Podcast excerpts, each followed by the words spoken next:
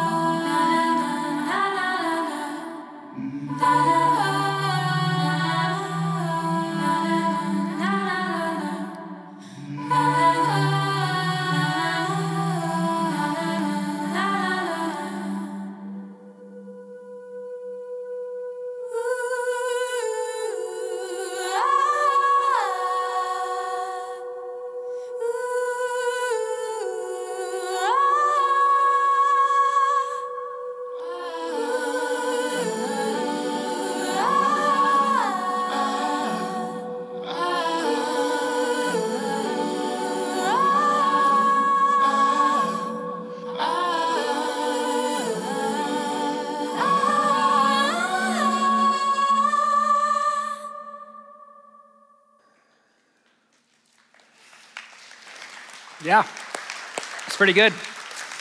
Well, hey, church, my name is Matt. I'm the Danville campus pastor, and I just want to say hi to uh, everyone at all of our campuses in Hayward, in uh, Walnut Creek, in Brentwood, and Livermore, and of course at the Danville campus. I also want to say hi to all of our brothers and sisters at CF Inside as well as everyone who's watching online. And if you haven't been with us the last couple of weeks, we are in this series called God Is. And we've been asking ourselves the question what is God really like? We've been looking at his attributes and his character, and we've been diving deep into our Bibles. And today we're going to be talking about this idea that God is a relationship. You know, another way to say that is that God is three in one, which is the doctrine of the Trinity. Now, the Trinity is one of the most complicated and difficult things to understand about God, but it's also one of the most amazing things about God. And trying to unpack the Trinity is like diving into the deep things of God. There's a mystery to it. It's not fully easy to like comprehend, but there's also this beauty to it. And here's why this is important today. It's because as we understand the Trinity, it becomes clear to us that God is not lonely, bored, or selfish, but that God is love. In fact, if you don't understand the Trinity, you're going to miss out on one, of key, on one of the key aspects of this love and the richness and the fullness and the beauty of this love. So here's the big idea that God is three in one Father, Son, and Holy Spirit. And He's not three gods. He's one God, and he, or he's not, he's not one God acting in three different ways. Okay, the Bible tells us that there is one God in three distinct persons. And that these Three distinct persons make the one being of God. We're going to break that down a little bit more, but first, I want you to use your imagination. All right? So you got to go back to second grade, put on that imagination cap, okay? I want you to imagine that you are God and in your divine wisdom and power, would you create a universe? And if so, why?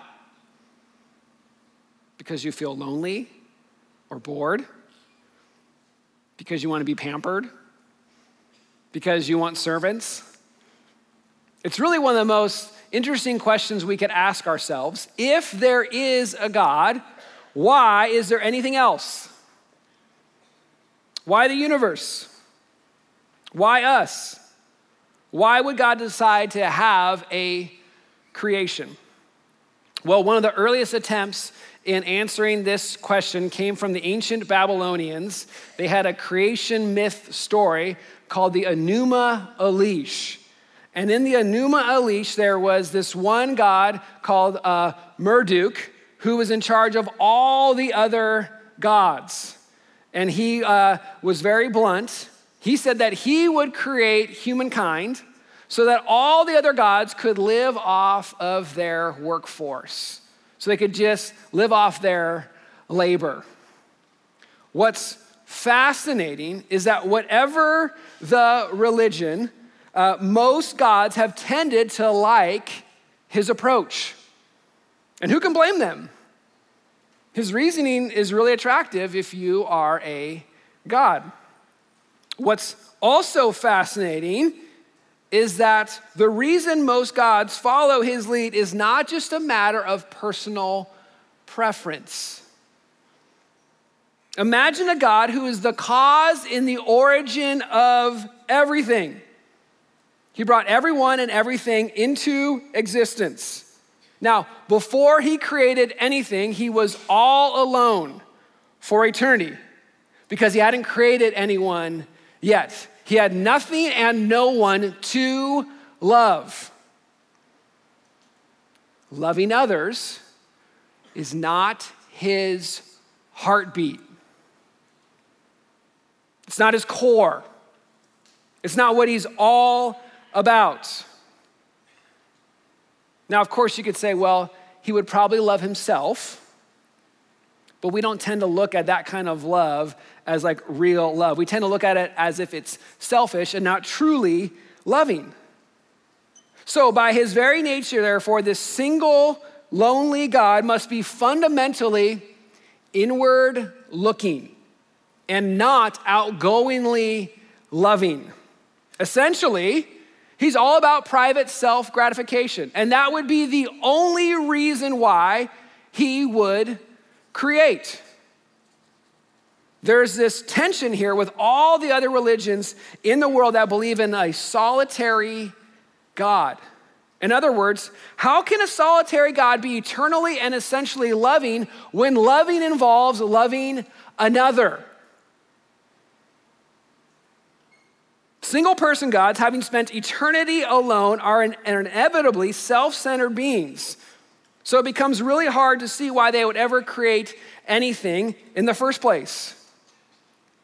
Wouldn't the existence of a universe be this irritating distraction for a God who just takes the greatest pleasure in looking at himself in the mirror? And it just seems odd. Why would he create? It just seems like it's coming from a place of neediness, or he gives him more purpose, that there's now something else in the universe. But everything changes when you come to the triune God of the Christian faith. Everything changes. Because this isn't a God who's been lonely. This is a God who's been loving for all of eternity, way before anything was ever created or made. Here's what we mean by this God's way of being God is to be Father, Son, and Holy Spirit simultaneously from all eternity, perfectly complete in a triune fellowship of love. That's God's heartbeat.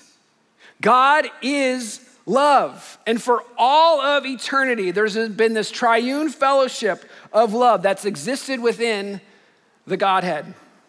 And we get a glimpse of this in the scriptures. We, we pass by these scriptures, but they're, they're loaded with mystery and with beauty. We see this in John, where Jesus is praying for his believers before he goes to the cross. And this is what he prays Father, I want those you have given me to be with me where I am and to see my glory, the glory you have given me because you loved me before the creation of the world. The Father has been loving the Son before anything else existed. Love was before creation. We see another a glimpse of this at Jesus' baptism.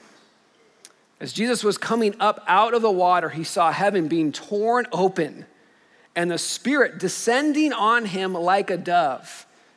And a voice came from heaven You are my son, with whom I love. With you I am well pleased. God has been, God the Father had been loving his son for all of eternity. And here he is making this public declaration. He's making it known to everybody who's present in that moment that this is his son whom he loves, who he takes great delight in. As we talk about the Trinity, we have to have this triune fellowship of love as our starting point because if we don't, all the practical relevance of the Trinity will be lost and will bound to be in this one colossal misunderstanding about the Trinity. And there's a lot of misunderstanding when it comes to the Trinity. For starters, the word Trinity is not in the Bible. It's not. You can look all over the Bible and you won't find the word Trinity in there. But the idea communicated by that word is all over the Bible from Genesis to Revelation. Now, we don't need to be concerned that the word Trinity is not in the Bible. Because if you look at the King James Version of the Bible, the word fe- uh, relationship is not in that version of the Bible. And the King James Version of the Bible had a critical role in the whole English speaking side of the world. But if you look at the Bible, if you look at the King James Version Bible, or any Bible for that matter, you clearly see that the Bible is about how to have a relationship with God and with others. So we don't need to be worried that the word Trinity is not in the Bible. Now, a good place to start to unpack the Trinity is in Deuteronomy chapter 6, where it says, Hear, O Israel.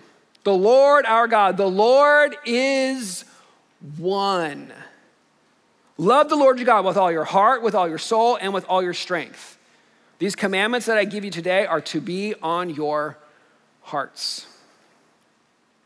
So before Jesus comes on the scene, there's this famous passage that the Jewish people are, are, are hearing from God.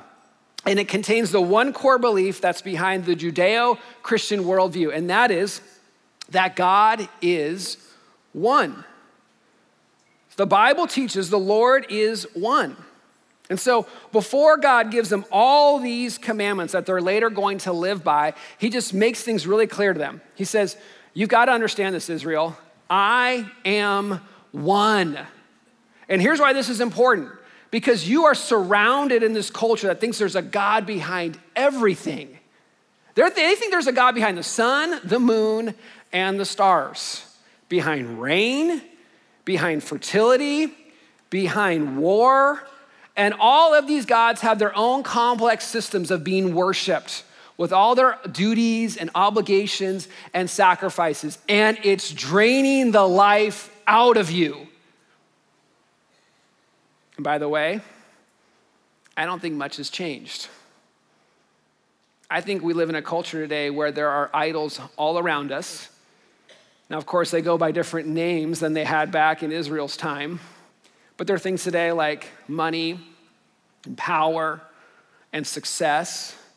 And if we're not careful, these different idols will drain the life out of us because they have their own complex systems of being of worship with their own duties and obligations and sacrifices and it will drain the life out of you that God wants for you. It's the same problem, just disguised a little bit differently. So, God's making an important distinction here, but He's also doing something else right here. He's also making it clear that He doesn't exist in parts. He can't be divided in parts. This is what polytheism does. It just takes the idea of God and it breaks God into all these other lesser gods who have these responsibilities and roles. And God's saying, You can't divide me into parts. That's not how this works. And so God says you're answerable to Him and only Him. He's actually making life easier for everybody. He's like, There's only one God, so you only need to worship one.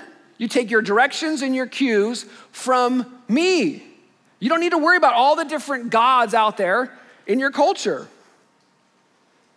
And so, taking that thought further, God has one mind. He has one goal.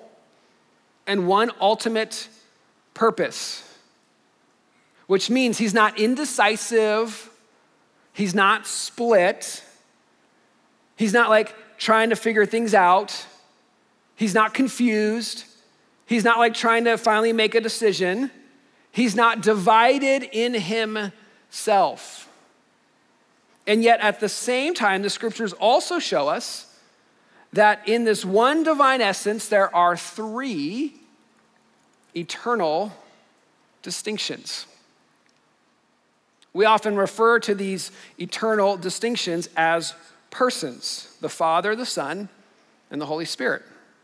So, to summarize, the Bible teaches there is one God, the Father is God, the Son is God, and the Holy Spirit is God. Now, there are a lot of verses to support that. I'm going to kind of go through them kind of quickly, but let's just kind of ex- examine these. The Father is God. Listen to this grace and peace to you from God, our Father, and from the Lord Jesus Christ. And Jesus is God. Thomas said to Jesus, My Lord and my God. And it says, In the beginning, the Word already existed. The Word was with God, and the Word was God. Here, John is referring to the pre incarnate Son of God.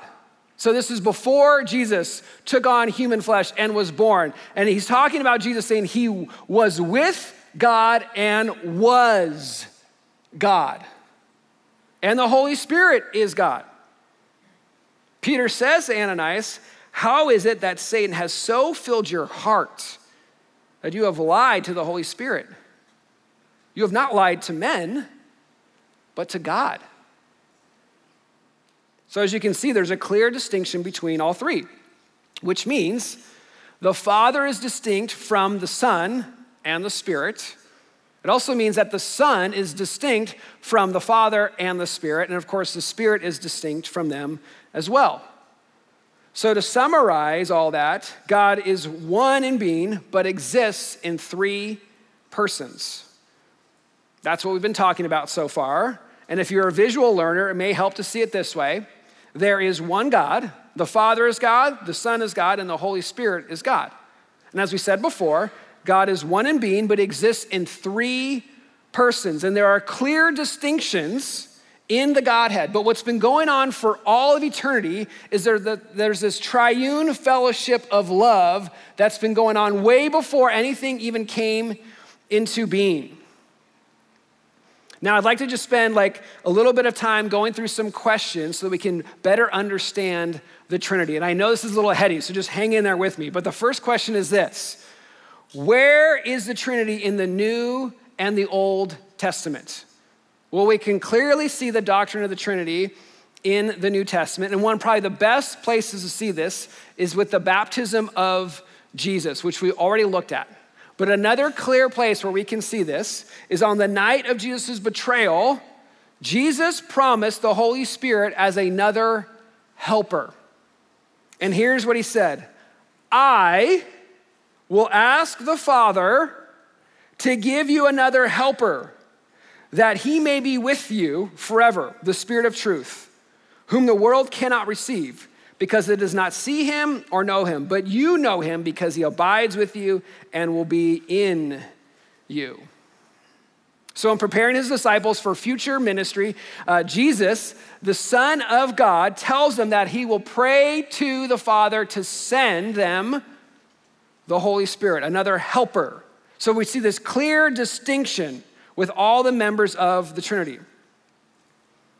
But another well known passage where we see the Trinity is with Jesus' final command in his public ministry. And he said, Go, therefore, and make disciples of all nations, baptizing them in the name of the Father, the Son, and the Holy Spirit. So, following Jesus' command, everyone is to be baptized in the name of the Father, the Son, and the Holy Spirit all three members of the Trinity are identified in the act of baptism. And it's through our understanding of the Trinity in the New Testament that we can see the Trinity more clearly in the Old Testament. For example, in the creation story in the book of Genesis, we see that it says, Then God said, Let us make man in our image and in our likeness. Later on in the Old Testament, through the prophet Isaiah, we see God speaking of himself again in this plural language when Isaiah tells us, Then I heard the voice of the Lord saying, Whom shall I send?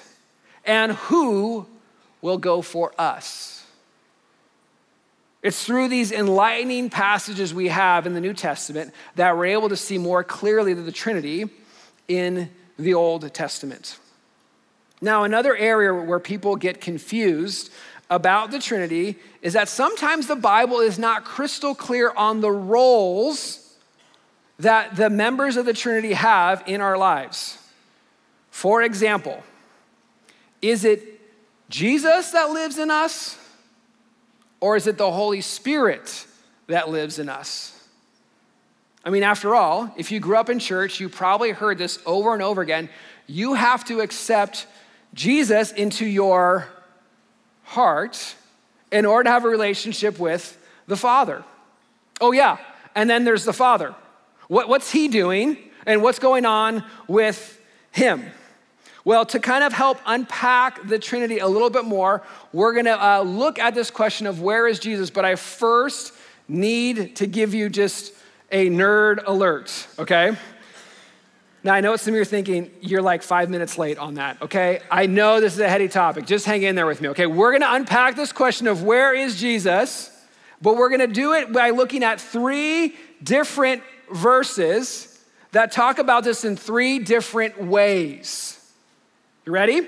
Where is Jesus? Well, Jesus is with us. Jesus told his disciples, and surely I am with you always to the very end of the age and Jesus is in us. Paul prayed for the Christians in Ephesus, saying that Christ may dwell in your hearts through faith. And Jesus is at the right hand of the Father. Paul teaches in Romans that Christ is seated at the right hand of God. So Jesus is with us, he's in us, and he's at the right hand of God.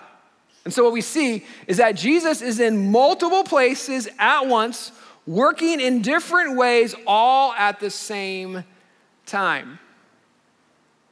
And also, what we see in Scripture is that the Holy Spirit lives in us. And so, what we see is there's multiple members of the Trinity that are doing the same thing because Scripture seems to use them interchangeably as they relate to us. So what's interesting is that the early church fathers, they noticed this too. This isn't like a recent thing. Back in the 300s, they noticed that the Father, Son, and Holy Spirit are not these completely detached or disconnected gods, but instead they're these three overlapping, interpermeable beings. And they had a word to describe this three in one dynamic, and that word is perichoresis. Now, this word means to welcome or to make room for. So the early church fathers, they would say what the Trinity has been doing for all eternity is making room for themselves by welcoming themselves. It's this divine sense of their consciousnesses kind of blending together they're co-mingling in the Trinity. None are self-enclosed. They're all making room for one another, with one another, which means each person of the Trinity dwells inside one another, not alongside. They are who they are in respect to one another, but not independently. It's described as a dance. The word perichoresis is where we get our English word choreography. And as you know, to choreograph is to have a sequence of dance steps to music. And so we're supposed to picture this divine dance between the Father, the Son, and the Holy Spirit as they're intertwining and moving and circling around one another to the music of time and space. This has been going on for all of eternity. If you've ever been to a Greek wedding, then you've probably seen their very unique style of dancing. It doesn't involve just two dancers, but at least three. And it's this beautiful movement of circling and, and, and twirling and moving in and around. And as they move quicker and quicker, they, are still staying in rhythm and they're in sync. And as they move faster and faster, it almost, as you look at them, becomes a blur. Now, of course, they still have their own unique identities, but they're part of this larger dance. They're part of this larger movement. It's this harmonious set of relationships and where there's this mutual giving and receiving. This relationship, of course, is called love. And this is what the Trinity is all about it's a dance of love. The Father, the Son, and the Holy Spirit kind of intertwining, dancing, moving in and around, circling one another, going like under and over. And this has been going on for all of eternity and all over the landscape of our lives. And it's this beautiful way to picture God. It's this beautiful way to picture this joy, this fellowship that's been going on. And we're invited to the dance in spite of our lack of dance skills. I can't dance at all. All right, this is like the best I got, like right here, okay? It doesn't get a whole lot better than this, all right? But God, He wants you to be a part of this dance. He welcomes you to be a part of it. The ancient uh, Celtic Christians, they tried to capture this idea of perichoresis with their icons. And as you can see in this picture, it, it's a beautiful way to kind of capture the rotational symmetry of the Trinity. This is actually a pagan icon that they stole and they infused it with new meaning and it uh, kind of became sanctified in the process. And just so we're all on the same page, I know this looks like the drawing of a fidget spinner, okay? It's not one of those, all right? And if you ask me if you're into tattoos, this could be a really cool tattoo, okay? For a couple reasons. Number one, okay, it's biblical all right? Number two, all right, it's gonna be really high on the man. Like, it's so rare that everyone's gonna be like, man, that tattoo is dope, all right? And, okay, people are gonna ask you, what does this mean? And you're gonna be able to tell them the gospel, all right? It's called tattoo evangelism, all right? Okay, let's go back to perichoresis. I'm, I'm digressing, okay? So, after Jesus' resurrection, he ascends to go be with the Father, all right? And the Holy Spirit then comes to be with the disciples. And yet, there's a little bit of Jesus in the Holy Spirit. This is where perichoresis comes into play. So you could also say that Jesus is in us through the power of the Holy Spirit, because it's the Holy Spirit that's called the Spirit of Christ. It's the Holy Spirit that brings the mind of Christ in us as he lives in us. And this is that dance. There's a couple of verses found in Galatians that beautifully captures this dance. It says this, because you are his sons and daughters, God, God the Father sent the spirit of his son into our hearts that the, and the Spirit calls out, Abba, Father. So you're no longer a slave, but God's child. And since you are his child, God has also, or he's made you also an heir. So we see Father, Son, and Holy Spirit in this unity, this interdependency, this interconnectedness, always in this loving relationship. But that's not all. There's this great great truth here, and that is that we are invited to the dance. We're invited in. God welcomes you. Jesus makes room for you. One of the great things about the gospel is that it's not just that you're saved from your sins and you have a ticket to heaven. As glorious and as awesome as that is, one of the amazing things about the gospel is that God allows, He opens up the dynamic of the three in one, the triune fellowship of love. He opens that up to us, that we get to experience that grace and that love. And all we have to do is accept the invitation. All we have to do is accept the invitation to the dance. So let me ask you are you living out of this dance? It's a dance of love. It's a dance that's been going on for all of eternity. It's a dance that's infinitely high above you, it's eternally before you, and it's welcoming you in. For some of us, the action step or the next step is to simply say yes to the invitation. Now, for some of us, that idea of saying yes to this dance invitation, it seems rather strange because we might be feeling like, well, I don't know the steps to this dance. Or for others of us, it just might feel like, well, it's just better for me to stay on the sides. It's just safer there. It's kind of like a middle school dance. You know, you don't want to go in unless you know for sure that someone wants to dance with you. And I get that. I mean, that, that makes total sense. But here's the beautiful thing about God He wants to dance with you. And He's done everything possible to make that happen. And He is a great dance partner. God is not gonna bring you out to the center of the dance, okay? And like put you in the middle and then get this big circle around you and put the spotlight on you and just leave you there hanging. He's not gonna do that to you. He's gonna teach you the basic steps of the dance. And as you trust Him and as you allow Him to lead you in the dance, He'll show you the more advanced steps to the dance.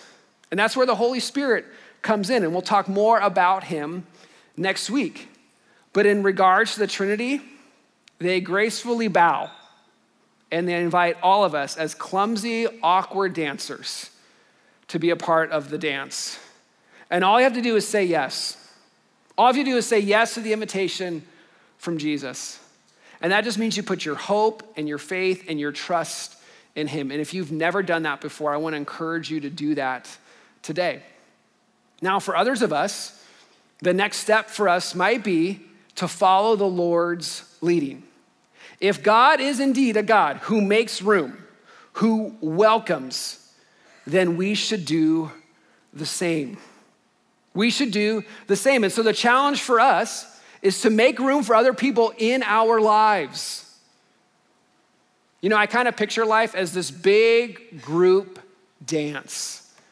It's kind of like at a wedding when they play the electric slide. It's always so much better when everyone comes out there and gets on the dance floor. We kind of have to picture like the Trinity again.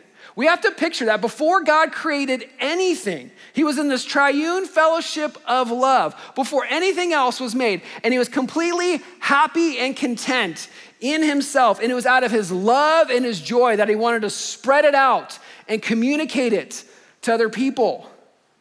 And so he created humanity out of a place of joy and love. And he does not mind making room for other people. He welcomes other people. And if that's his heart, that should be our heart as well. And I believe every single day we have the choice to live like that. Now, we can choose to be self focused and singular, thinking, What's in it for me?